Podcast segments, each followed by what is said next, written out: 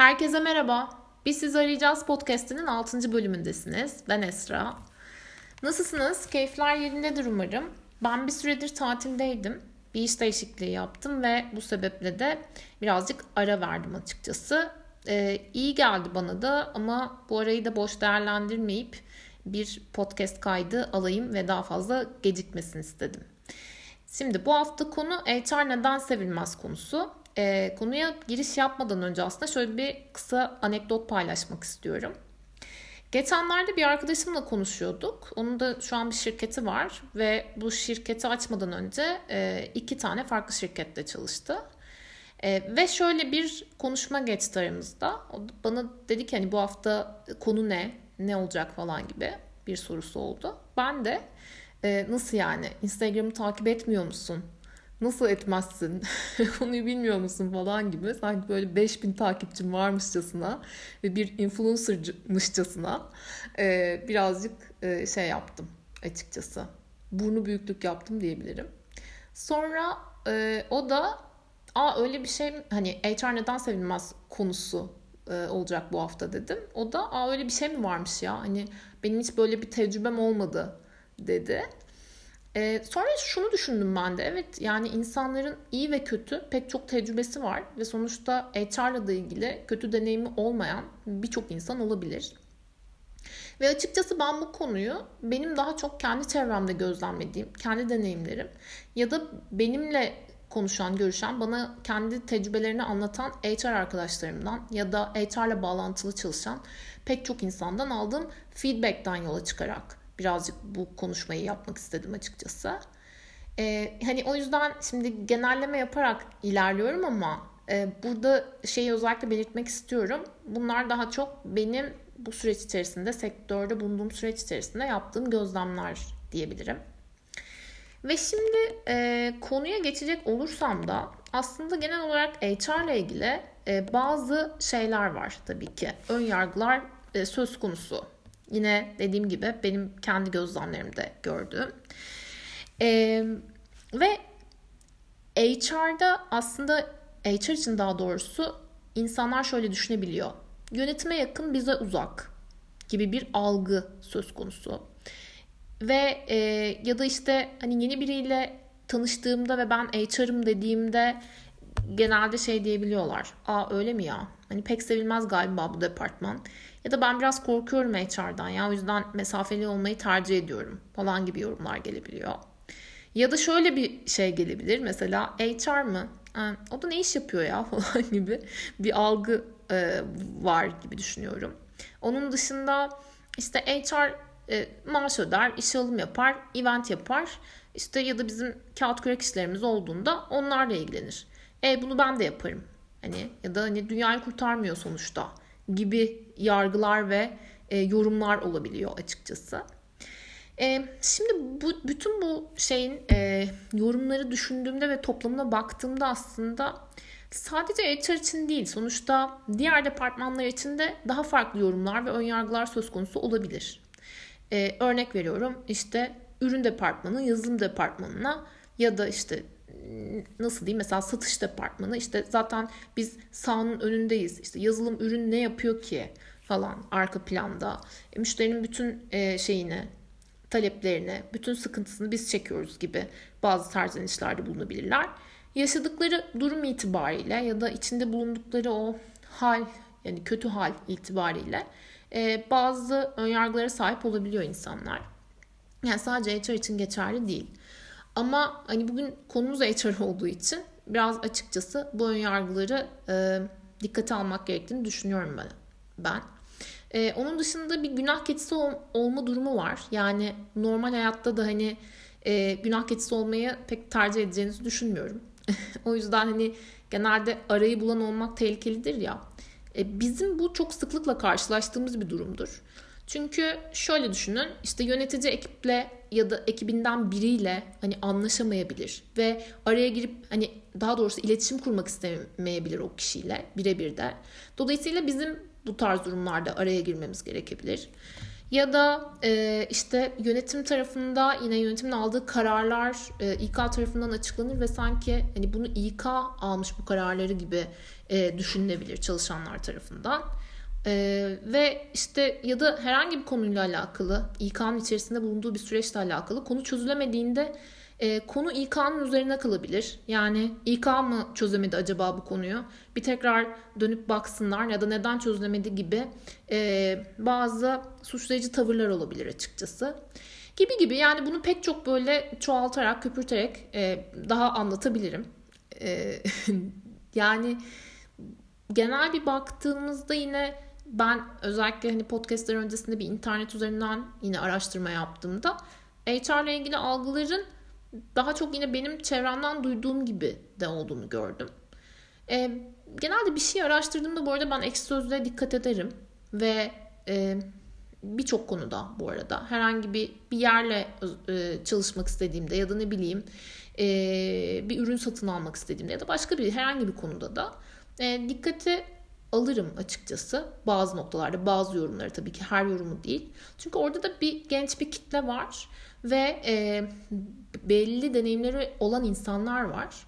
Dolayısıyla hani bir hikayesi olan ve deneyimi olan birilerinin söylediklerini bir şekilde duymak gerektiğini düşünüyorum ve bence sosyal medyada bunun için iyi bir araç.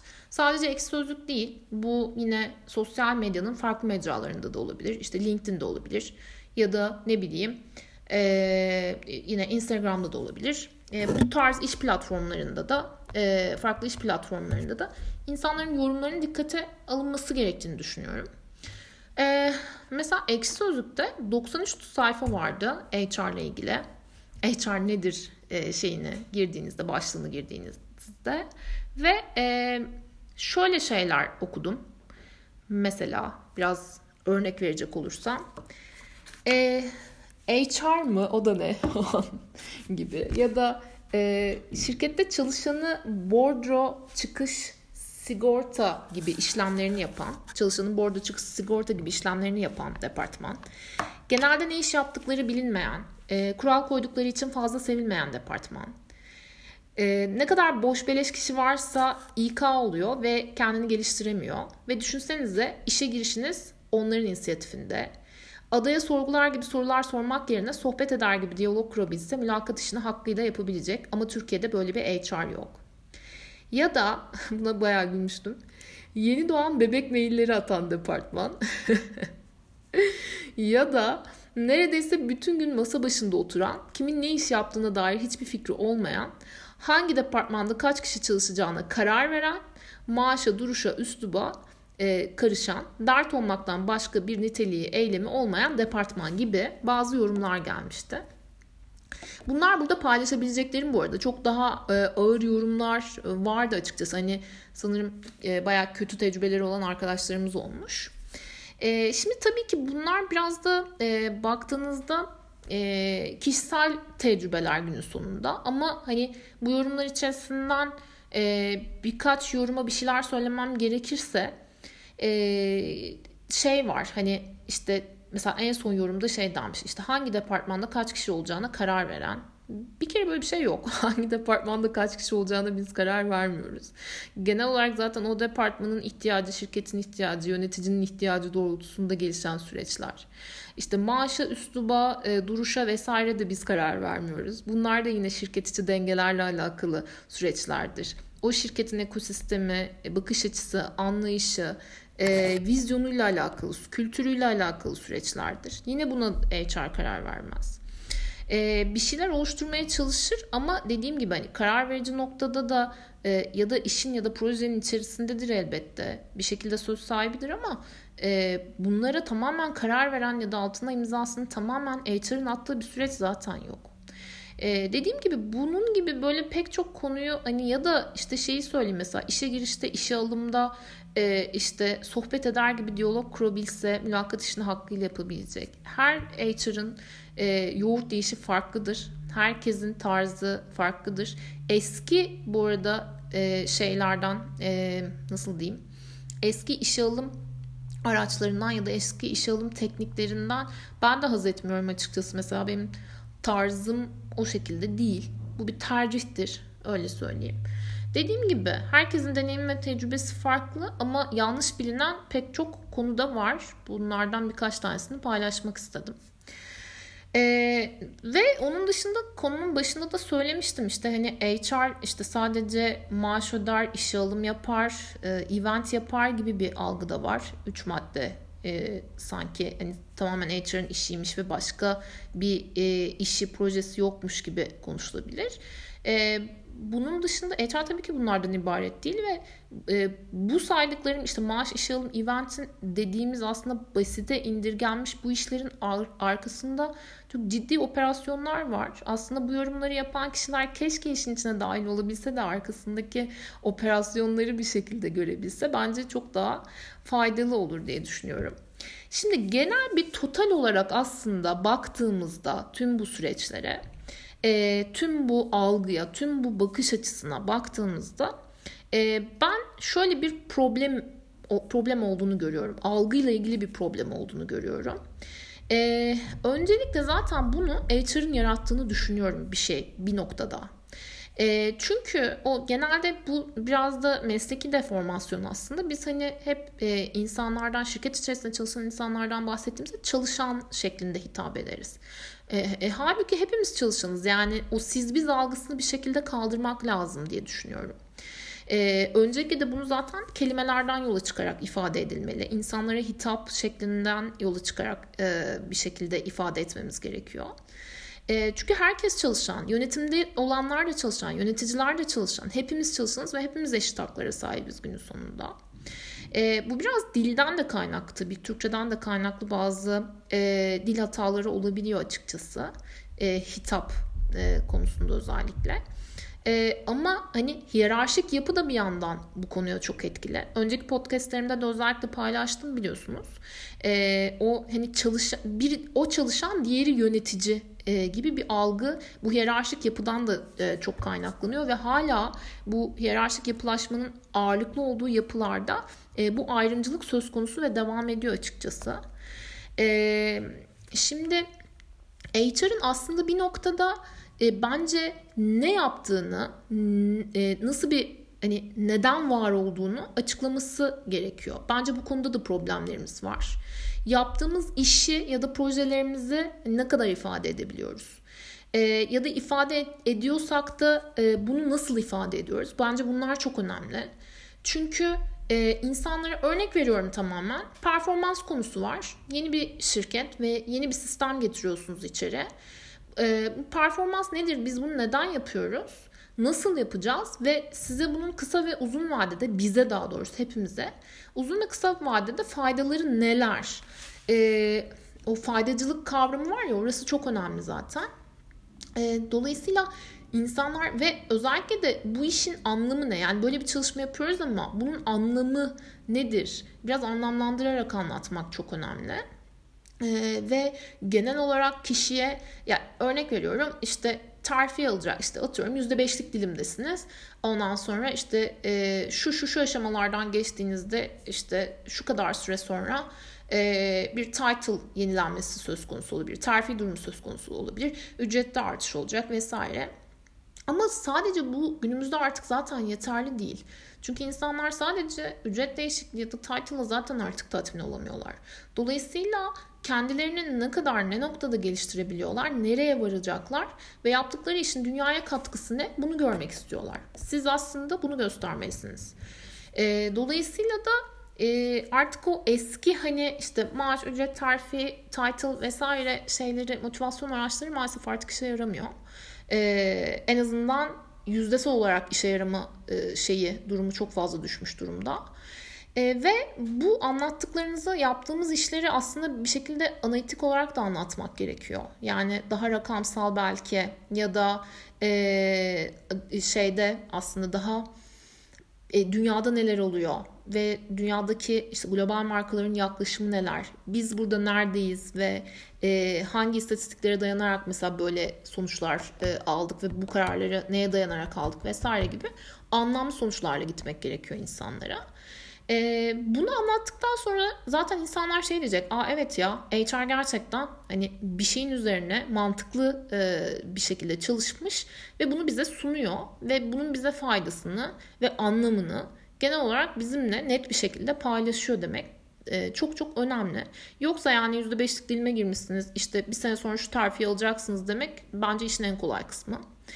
Onun dışında e, şöyle bir durum var. Yine maalesef bu bizim e, mesleğimizin de aslında birazcık e, şey tarafı, negatif algılanabilecek tarafı. Şimdi biz de aslında bir ürün evet ortaya çıkartıyoruz ama bu bir fabrika çıktısı değil. Yani e, dolayısıyla hani anında hani birkaç saat çalışıp ya da işte bir, bir hafta iki hafta çalışıp e, hemen çıkarabileceğimiz bazı sonuçlar olmayabiliyor.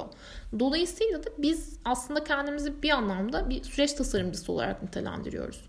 E, ve yaptığımız çalışmalar da e, örnek veriyorum hani 3 ay sürmüş bir çalışma işte 1 sene sürmüş bir çalışma diyebilirim.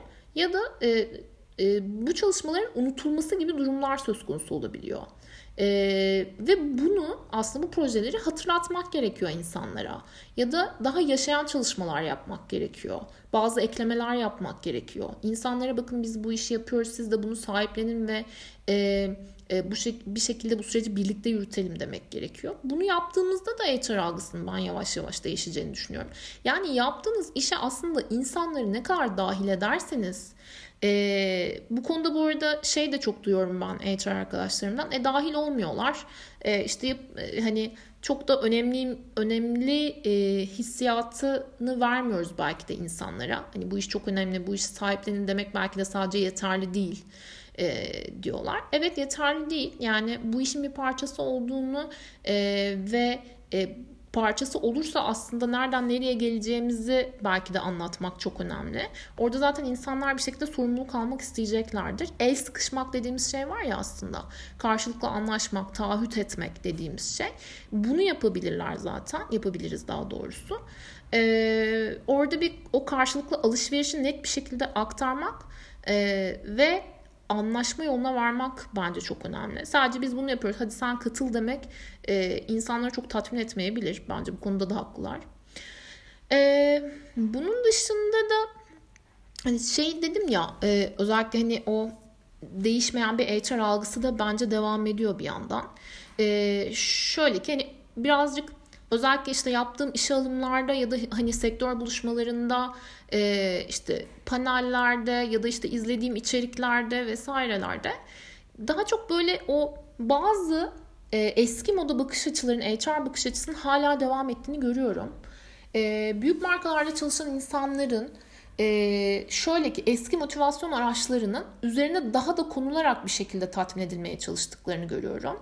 E, neden bahsediyorum? Hemen biraz daha açayım. Daha biraz daha örneklendirerek anlatayım aslında. Şundan bahsediyorum. Çok büyük bir markada çalışıyorsunuz. Örnek veriyorum hani şey e, gerçekten sizi bir yerden bir yere taşıyacak olan işte global çapta e, ve şu anda işte Türkiye'de popüler olan bir markada çalışıyorsunuz diyelim. E, ve burada da aslında işte bir şekilde yine maaşla yanakla paketle aslında e, bir yandan da işte Örnek işte hani yurt dışındaki e, çalışma ayaklarında sizi bir şekilde kısa süreli çalıştırmaları ya da e, onun dışında yine Türkiye'de işte yaptıkları motivasyon etkinlikleriyle hani çok büyük ve gerçekten hani etkileyici belki motivasyon etkinlikleriyle e, sizi bir şekilde orada tutundurmaya çalışmaları e, gibi. Bunlar bu arada e, çok büyük organizasyonlar yani gerçekten e, yapılan işler e, doğrultusunda söylüyorum. HR'ın yaptığı işler doğrultusunda.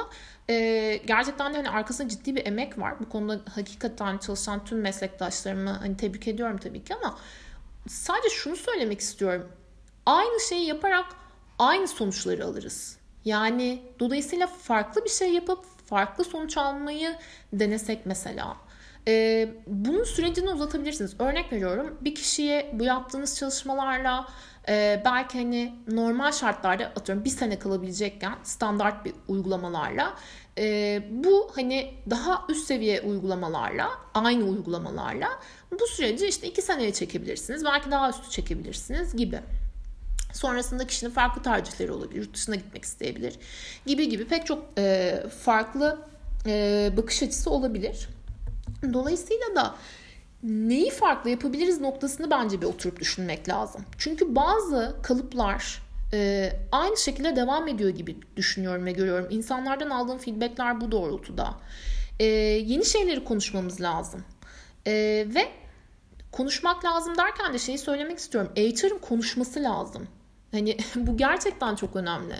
Ee, HR'ın aynı olan şeyleri devam ettirmekten çok HR'ın oturup biz yeni ne yapabiliriz? Dünyadaki trendler ne?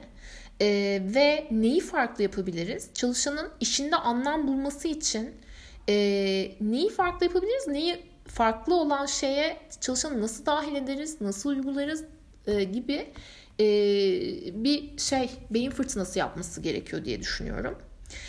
HR'ın konuşması lazım derken de e, şundan bahsediyorum aslında. Bir şirket için çalışıyorsunuz diyelim, bir marka için çalışıyorsunuz diyelim. E, bu marka içerisinde aslında e, insan kaynağı geliştiriyorsunuz diyelim. Bunun için e, oturup o insanlarla konuşmanız gerekiyor zaten karşılıklı. Her konuda sadece şirket içi süreçlerle alakalı değil bu arada. İnsanların e, bakış açılarını öğrenmek için, gelecekle ilgili planlarını öğrenmek için, yapılan işle ilgili neyi nasıl daha iyi geliştirebilirizle alakalı e, her konuda konuşabilmeliyiz diye düşünüyorum. Onun dışında yani çalıştığınız markanın dışında da sizin dışarıda zaten e, yine HR ile ilgili ya da genel olarak iş dünyası ile ilgili e, ve e, işte yaşadığınız ortak dertlerle sorunlarla ilgili düşüncelerinizi zaten HR olarak paylaşmanız gerekiyor. E, şimdi bizim genel olarak zaten bir meslek grubumuz yok. Yani beyaz yakanın zaten genel olarak bir meslek e, şeyi yok. Meslek birliği yok daha doğrusu. Bazılarının var. Hani işte doktorlar, avukatlar vesaire bu meslek gruplarının birlikleri oluyor. Yani aslında e, HR tarafından konuşuyorum. Bizim e, bir örgütleşmemiz söz konusu değil. Ee, bazı HR grupları var e, hani dışarıda işte yine belli başlı çalıştaylar ya da eğitimler için bir araya gelen ya da işte senede birkaç defa düzenlenen yine global çapta özellikle büyük meetuplar oluyor e, vesaire. Buralarda işte önemli konuşmacılar geliyor, paneller düzenleniyor. İşte dünyadaki e, büyük şirketlerin e, HR headleri geliyor ya da yine Türkiye'deki markaların e, şeyleri, yöneticileri geliyor vesaire. E burada tabii ki hani ortak e, birçok konu üzerine konuşuluyor vesaire ama e, bunların daha sıklıkla yapılması ve özellikle de hani bu tarz meetuplar dışında da zaten elimizdeki gücü kullanmamız çok önemli diye düşünüyorum. Neyden bahsediyorum? Dijital araçlardan bahsediyorum tabii ki. Yani özellikle hani LinkedIn, onun dışındaki tüm sosyal mecralar, kariyer platformları e, ya da işte mesela işte Instagram yani çok basit e, gayet rahatlıkla kullanacağımız sosyal medya araçları aslında bunlar. E, dolayısıyla buradaki bu gruplarda ya da hani buralarda insanların düşüncelerini özgürce bir şekilde ifade edilmesi için açılmış platformlar. E, kendi net meslekleriyle alakalı ya da. Dolayısıyla da hani buraları kullanmak, kullanabildiğimiz ölçüde kullanmak, özgürceden kastım tabii ki ee, şey değil hani herkes her istediğini yazar, paylaşır vesaire anlamında değil. Tabii ki belli başlı kısıtlamalar var. Özellikle şu son süreçten sonra e, işte sosyal medya kısıtlamasıyla vesaire e, alakalı. Ama en azından iş dünyasındaki bu belli başlı problemlerimizle alakalı konuşabileceğimiz bir sürü mecra var. Bunu söyleyebilirim. Yani bizim e, bu sadece kendini ifade etmekten bahsediyorum bu arada. Ve insanları da bu süreçlere dahil etmekten bahsediyorum. Bence HR bunun için zaten öncü olmalı. E, burada herhangi bir hizmet satışı yapmamıza da gerek yok bu arada.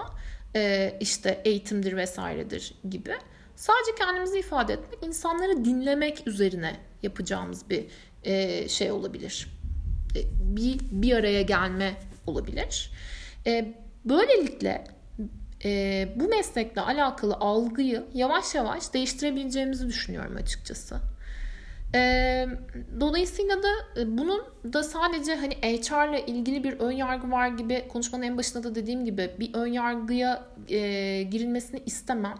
Her meslekle ilgili herkesin e, altını dolduramadığı, doldurmadığı e, belli başlı ön yargıları olabiliyor. E, bu konuda e, bazı noktalarda yapabileceğimiz gerçekten bir şey yok.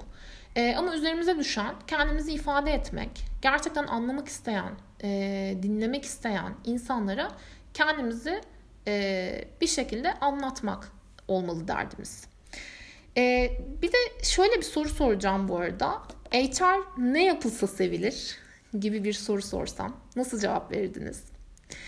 Ee, ben öncelikle burada şeyi söylemek istiyorum bu arada. HR'ın böyle sürekli gülmesi, sürekli pozitif olması, sürekli insanları motive etmesi e, ve sürekli iyi bir hal içinde olması beklenir genellikle. E, fakat şöyle bir durum var. E, biz de insanız. yani e, tabii ki profesyonel bir şekilde işimizi yapalım, devam edelim ama e, bu bana göre çok itici. Yani hani e, sürekli gülmek, sürekli e, pozitif olma ve sürekli sanki hani motive etme misyonumuz varmışçasına e, bir e, hal içerisine girmek insanı yoran ve e, bir noktadan sonra da mutsuz eden bir şey aslına bakarsanız. Çünkü bizim de düşündüklerimizi tabii ki herkes gibi ifade etme hakkımız var. Her şeyden bir çalışanın da e, ötesinde bir insan olarak zaten ifade etmeliyiz.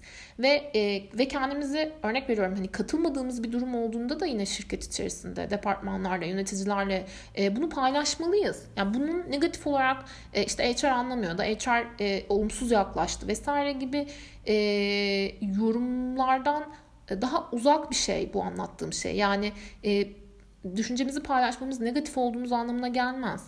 E, dolayısıyla da bence e, bu fikir alışverişi çok önemli. İnsanların zaten mantıklı bir şekilde gittiğinizde kendinize anlattığınızda ya da ben buna katılmıyorum ya da seni anlıyorum ama hani ben de şöyle düşünüyorum demek en azından e, negatif anlaşılabilecek bir şey olduğunu düşünmüyorum açıkçası. Kendimizi daha çok ifade etmeliyiz. Hani süreci mesela bir çalışma yapıyorsunuz. Bu çalışmayı anlatmak, ifade etmek ya da uygulamayı duyurmak vesaire dışında da sizin HR olarak burada fikriniz nedir'i paylaşmanız bence çok önemli. Burada hani bütün HR arkadaşlarıma sesleniyorum. Ee, sürekli neşe saçmak zorunda değiliz. Ee, daha samimi ve kendimiz gibi olabiliriz ve hislerimizi belli edebiliriz. Sürekli böyle bir e, şey gülümseme durumu olmayabilir. Evet yani biz de insanız. E, ve duygularınızı lütfen işinize karıştırın arkadaşlar. E, bunu bu arada sadece HR'lar için söylemiyorum. Genel olarak bakış açım e, şöyle bir yine eski moda bir bakış açısı var ya duyguları işe karıştırmayalım. İş hayatında duygulara yer yok. Kesinlikle katılmıyorum böyle bir şeye. Duygunun olmadığı yerde zaten ne bağlılık olur, ne aidiyet olur, ne e, insan olarak iyi hissedersiniz. Kendinizi ifade edemediğiniz, duygunuzu ifade edemediğiniz bir yerde zaten e, olmanızın bir anlamı yok. Çünkü bu insan olmanın gerekliliğidir. O yüzden lütfen sonuna kadar duygularınızı karıştırın işinize. E, ama bunun tabii ki şu anlamda şeyi söyleyebilirim burada bir öneri olarak. Bunun dengesi çok önemli. Yani çok uçlarda yaşadığınızda duygunuzu zaten iş hayatı dışında da normal hayatınızda da kendinize zarar veren bir durum. E, o yüzden de özellikle hani çalıştığınız insanlarla işte ne bileyim yöneticinizle e, duygunuzu paylaşın lütfen. Ee, e, ama hani dediğim gibi normal hayatınızda da dengeyi koruyarak ilerlemeye çalışırsanız sizin için çok daha faydalı olur diye düşünüyorum. Son olarak şey de söyleyeceğim bu arada. İK neden gerekli e, sorusu vardı. E, yine duyduğum etraftan. E, neden ya da şöyle söyleyeyim. E, pek çok şirkette hatta İK'sı olan şirketlerde de e, bu bakış açısı olabiliyor. İK neden gerekli ki? Zaten yaptıkları iş hani çok belli. E, ve hani bir inovasyon ya da işte hani bir ürün çıktısı almak gibi bir şey değil.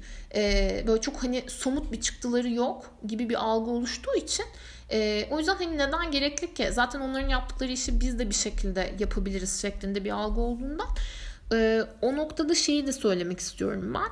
Eee şöyle klasik bir cevap vermeyeceğim burada bu arada. Çalışanın verimli çalışması için, işte verim alabilmek için ya da üründen verim alabilmek için e, İK gerekli falan gibi basit bir cümle kurmayacağım. Sadece şunu söyleyeceğim. E, örgütsel psikoloji diye bir şey var. Belki duymuşsunuzdur. E, HR'ın içinde olan arkadaşlarımın da e, aşina olduğu bir konudur. Örgütsel psikoloji zaten aslında İK'nın doğuş noktası diyebilirim. Çünkü bir organizasyonu sağlıklı bir şekilde yürütebilmek ve hayatına devam etmesini sağlamak için böyle bir bilim dalı var arkadaşlar. E, ve nedir bu? Özellikle e, kurumlarda, tüm hani şirketlerde e, çalışanın memnuniyetini, güvenliğini, iş güvenliğini çok önemli. E, psikolojik güvenliğini, Ee, onun dışında yine verimliliğini diyeyim hadi klasik bir şekilde performansını e, sürdürülebilir noktada devam ettirmek istiyorsanız e, zaten bu psikoloji dalını dikkate almak durum, durumundasınız. Yani çok basit örnekle söyleyeyim. Bir topluluğu bir arada tutabilmek için onlara bazı havuçlar vermeniz gerekiyor ve düzeni sağlamanız gerekiyor. Ee, bunu da en sağlıklı şekilde kurumlarda yapabilecek olan departmandır HR. HR departmanı olmayan ya da olsa da o HR'mış gibi davranılmayan kurumlarda özellikle görülen nokta ben hani kendi ekosistemimden yola çıkarak söyleyebilirim. Pek çok startup'ın zaten organizasyonu sağlıklı kuramadığı ya da ilerletemediği için hayatına devam edemediğini gördüm bu süreçte. Onun dışında da yine büyük organizasyonlarda da büyük kurumlarda da zaten istenilen noktaya gelinemediğini her anlamda hem çalışan hem de e, ürün ya da şirketin e, gelişimi inovasyonu anlamında pek çok kez e, şahit olduğum etrafımda çok fazla gördüm. E, dolayısıyla da hani bir noktada bu e, şeyi e, disiplini dikkate almak gerektiğini düşünüyorum. E, bunu zaten bu arada ben söylemiyorum. Genel olarak zaten hani bu bir e, bu bir bilim dalı olduğu için e, bu arada zaten dünyada da hani kabul edilmiş e, ve özellikle de hani HR nereden geliyor noktasında e, insanların bilgilendirildiği bir şey bir alan e, ve Amerikan Psikoloji Derneği APA tarafından e, zaten bu örgütsel psikoloji 17 profesyonel uzmanlık alanından biri olarak değerlendirilmiş. Ee, ve bu arada şöyle bir haber vereyim. Örgütsel psikologlar e, özellikle burada Türkiye'de de ya da yurt dışında da pek çok global markada var bu pozisyon. E, ama hani yaygınlaşması açısından henüz yeni Türkiye'de örgütsel psikolog HR'a bağlı olarak e, çalışıyor olacak yeni dönemde de. Tabii bunu dikkate alan ve özellikle e, e ve gelişime açık e, HR'ı gerçekten önemseyen e, ve HR'ın hakkıyla e, işini yapabildiği alanlar tanıyan şirketler için geçerli. E, böyle bir pozisyon da var. Sadece bu pozisyon değil, bunun dışında da zaten HR'a dahil o kadar çok yeni pozisyon var ki işte HR analisti, e, HR data analisti vesaire gibi pek çok e, çok da yeni de değil bu arada bu bahsettiğim pozisyonlar bayağıdır var ama hani Türkiye'de dediğim gibi yeni yeni algılanıyor. E, o yüzden de e, hani çok böyle HR nereden gelir, nasıl oluşmuş, hayatımızda neden var gibi bir sorunun cevabını bu tarz böyle biraz daha bilimsel bir açıdan açıkçası vermek istedim. Ee, belki hani ilgilenenler de örgütsel, endüstriyel ve örgütsel psikolojiyi e, araştırarak e, bunun gelişini, doğuşunu e, biraz daha anlayabilir. Farklı açılardan bakabilir belki de. Ee, bu kadar aslında anlatacaklarım. Bayağı bir paylaşımda bulundum diye düşünüyorum. Ee, bir sonraki hafta yine farklı bir konuyla geliyor olacağım. Beni dinlediğiniz için çok teşekkür ederim. İyi bakın kendinize. Görüşürüz.